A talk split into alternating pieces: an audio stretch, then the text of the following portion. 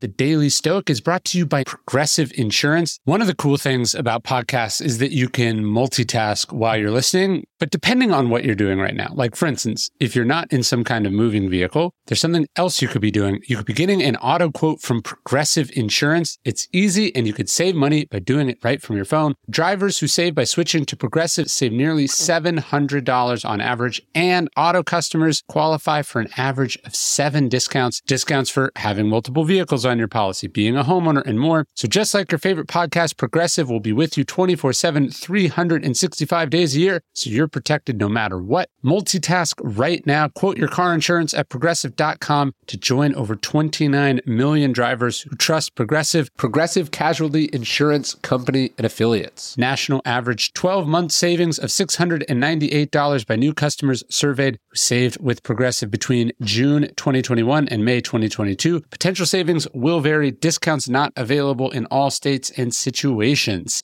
The Angie's list you know and trust is now Angi, and we're so much more than just a list. We still connect you with top local pros and show you ratings and reviews, but now we also let you compare upfront prices on hundreds of projects and book a service instantly.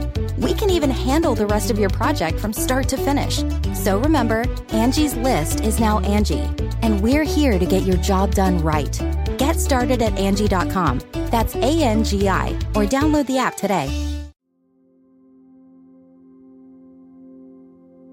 Welcome to another episode of the Daily Stoic Podcast. On Thursdays, we do double duty, not just reading our daily meditation, but also reading a passage from the book The Daily Stoic 366 Meditations on Wisdom, Perseverance, and the Art of Living, which I wrote with my wonderful co author and collaborator, Stephen Hanselman. And so today, we'll give you a quick meditation from one of the Stoics, from Epictetus, Marcus Aurelius, Seneca then some analysis from me, and then we send you out into the world to do your best to turn these words into works. You need to police your own side of the street. There's no question that there are extremists on both sides of any meaningful divide, that there are liars and frauds on both sides, that there are abuses on both sides, that both sides are preposterously wrong about things that are glaringly obvious to you and frustratingly right about things that are not. This is true wherever you live, whatever issues you're talking about. It is also true and has been true for thousands of years that there is only one solution to this, and it's not screaming and yelling at them. A while back, when we had Mike Duncan on the podcast, whose fantastic book, The Storm Before the Storm, is a must read for anyone that's trying to understand what's happening in the world today, he said that by looking at the events of the 100 years leading up to the rise of Julius Caesar, we can understand not just what went wrong in Rome, but what's going wrong today in so many modern nations. In ancient Rome, then, there were egregious abuses by many parties, factions as they became known. One side would do something wrong, and then in response, justifiably in many cases, the other side would respond. And the tit for tat that ensued would escalate things into chaos and ultimately destruction. When we asked Mike how a country or a culture escapes from this trap, he responded quite clearly You police your own side of the street. Meaning, no party or faction is ever going to have much success rooting out extremists or bad policies or bad faith from the opposition. What they can do, however, is focus on those things within their own group. Forget someone else's hypocrisy, just try to minimize your own. This is also a basic Stoic principle as it happens. Focus on what you control. Focus on holding yourself to a high standard. Leave other people's mistakes to their makers, as Marcus Aurelius said. It's easy to get distracted with what other people do and say, but what matters is what you do and say.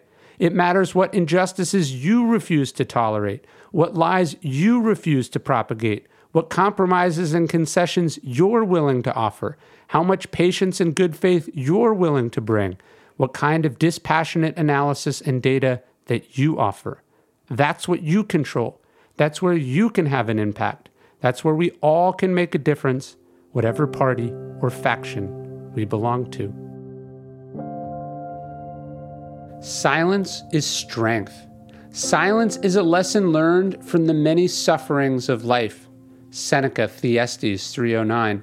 This is from today's entry in the Daily Stoic 366 Meditations on Wisdom, Perseverance in the Art of Living, which features new translations of Seneca, Epictetus, and Marcus Aurelius by yours truly, Ryan Holiday. You can get this anywhere books are sold, and we even have a leather edition in the Daily Stoic store. And you can even get that signed, personalized by me if you want one to carry with you always. But let's get into today's entry. Recall the last time you said a really boneheaded thing, something that came back to bite you. Why did you say it? Chances are you didn't need to, but you thought doing so would make you look smart or cool, part of a group. The more you say, Robert Greene has written, the more likely you are to say something foolish. To that we add, the more you say, the more likely you are to blow past opportunities, ignore feedback, and cause yourself suffering. The experienced and fearful talk to reassure themselves. The ability to listen, to deliberately keep out of a conversation, and to subsist without validation is rare. Silence is a way to build strength and self sufficiency. I remember when I was writing this little meditation, I was thinking about a moment when I was working in Hollywood right after college, and I was in this meeting with a bunch of older people and uh, a bunch of big sort of executives at this talent management agency, and they were talking about something, and I sort of loosely knew about it, and I remember inserting myself and going, "Oh, I know him. He said X, Y, or Z." And everyone was really nice and you know nodded and then moved on with the conversation. And later, my mentor sort of took me aside and said, "Ryan, why did you say that in the meeting?" He said, "Did it really need to be said, or did you just want to have something to say?" And that really shook me because he was right. I just felt awkward sitting there and not saying anything. And I just said something. But there's all sorts of great expressions about this, right? It's you know better be better to be silent and thought a fool than to open your mouth and remove all doubt. I just shown that I was insecure and weak and didn't really have that much to add. Um, you know, Robert Greene says always say less than necessary. I think that's a great line. I think it was Zeno or Cato said better to trip with the the the feet than with the tongue, right? Uh, or two ears, one mouth, right? Talk less than you listen. Um, and that also that uh, you know you can never unsay what has been said. So silence is is is a virtue. Uh, we all talk more than we need to. Talk, talk, talk. We talk. This is what social media does, right? Social media tries to get us to say things that we don't really need to be said because why? Because it benefits the social media company, right? I see this all the time with the sports teams that I've been lucky enough to work with. Some guy goes in the locker room and then just vents or vomits out on Twitter and it causes weeks of drama. But if he just kept it to himself or he'd only said it to a coach, you know, he would have been better off. And there's one more line I think about. I think I talk about this in Ego is the Enemy, but but uh, William Tecumseh Sherman, he said, you know, never give a reason for why you believe something or what you're doing. Don't go on the record about it. He said, because you might change your mind. So, again, being a tad more reserved, keeping yourself in check, not rushing out, not blurting out every thought or emotion or belief that you have, being able to be a tad more confident, be willing to be thought a little bit foolish uh, or, or at least taciturn and withdrawn. There are way more advantages to saying less than there are advantages to saying more. Even, even if that's not true in the moment, over time, the paper trail is used against you. I think we're seeing this with politicians and also young people trying to get jobs. You didn't need to say all that stuff on social media. And now, years later, when you don't even care about it, when you don't even mean it, when you're appalled by it, well, you did say it and it's there. So keep yourself in check today. Put some buffers between you and blurting stuff out always say less than necessary. It is a law of power for a reason. People, shh. Thanks so much for listening to the Daily Stoic podcast. Again, if you don't know this, you can get these delivered to you via email every day. You just go to dailystoic.com slash email. So check it out dailystoic.com slash email.